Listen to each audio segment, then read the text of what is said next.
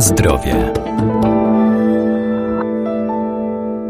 Warzywa i owoce mają wszechstronnie korzystne działanie dzięki zawartości cennych składników pokarmowych, dlatego powinniśmy je spożywać. Zwłaszcza po okresie zimowym zainteresowanie konsumentów budzą nowaliki, ale młode rzodkiewki, sałaty, ogórki czy pomidory należy spożywać z umiarem.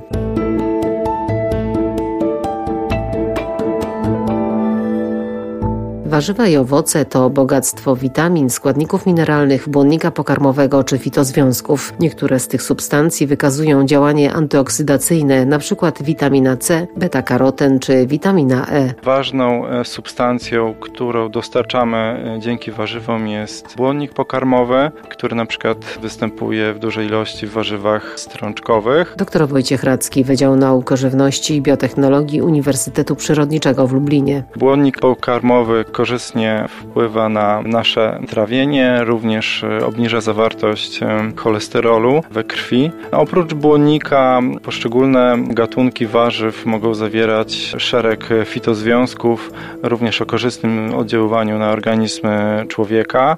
Przykładem może być beta-karoten e, występujący w marchwi, który jest prowitaminą A. Mm, warzywa kapustne na przykład charakteryzują się wysoką zawartością e, witaminy C. Mm, do warzyw kapustnych możemy zaliczyć e, no, oczywiście kapustę e, głowiastą, taką najbardziej popularną w naszym kraju, mm, również kapustę brukselską, pekińską, mm, ale także jarmuż, broku czy kalafior. Czerwony barwnik, który występuje e, w pomidorach, zwany likopenem, ma działanie przeciwutleniające, również e, przeciwnowotworowe. Na zdrowie.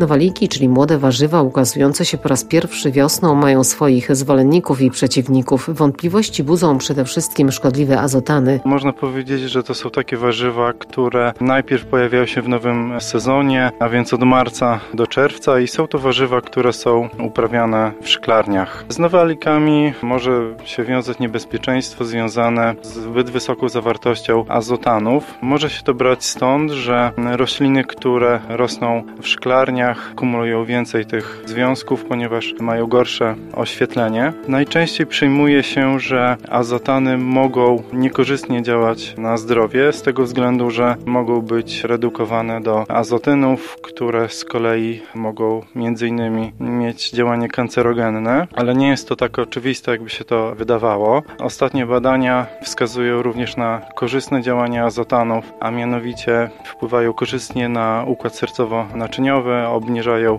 prawdopodobieństwa występowania np. zawałów. Możemy w pewien sposób również wpływać czy ograniczać tą ilość azotanów, które dostarczane są do naszego organizmu. Przede wszystkim pamiętajmy, że wybierając takie warzywa, unikajmy warzyw, które mają przykład zbyt duże rozmiary, Prawdopodobnie one wtedy zbyt dużo azotanów wchłonęły. Również pamiętajmy o tym, że niektóre warzywa kumulują więcej tych azotanów, inne mniej. Duże ilości azotanów są absorbowane przez na przykład e, sałatę, e, rzodkiewkę, natomiast e, ogórek i pomidor kumulują dużo mniej tych związków. Również obróbka wstępna może przyczynić się do obniżenia zawartości azotanów.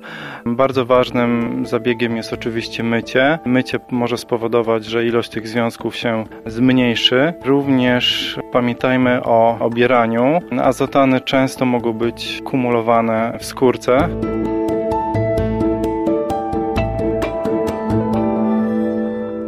Dla naszego zdrowia istotne jest również odpowiednie przechowywanie nowalijek. Nie wolno ich trzymać w foliowych, szczelnie zamkniętych torebkach, nawet w lodówce, bo wytwarzająca się tam wilgoć przyspiesza przemianę azotynów w rakotwórcze substancje. Na zdrowie.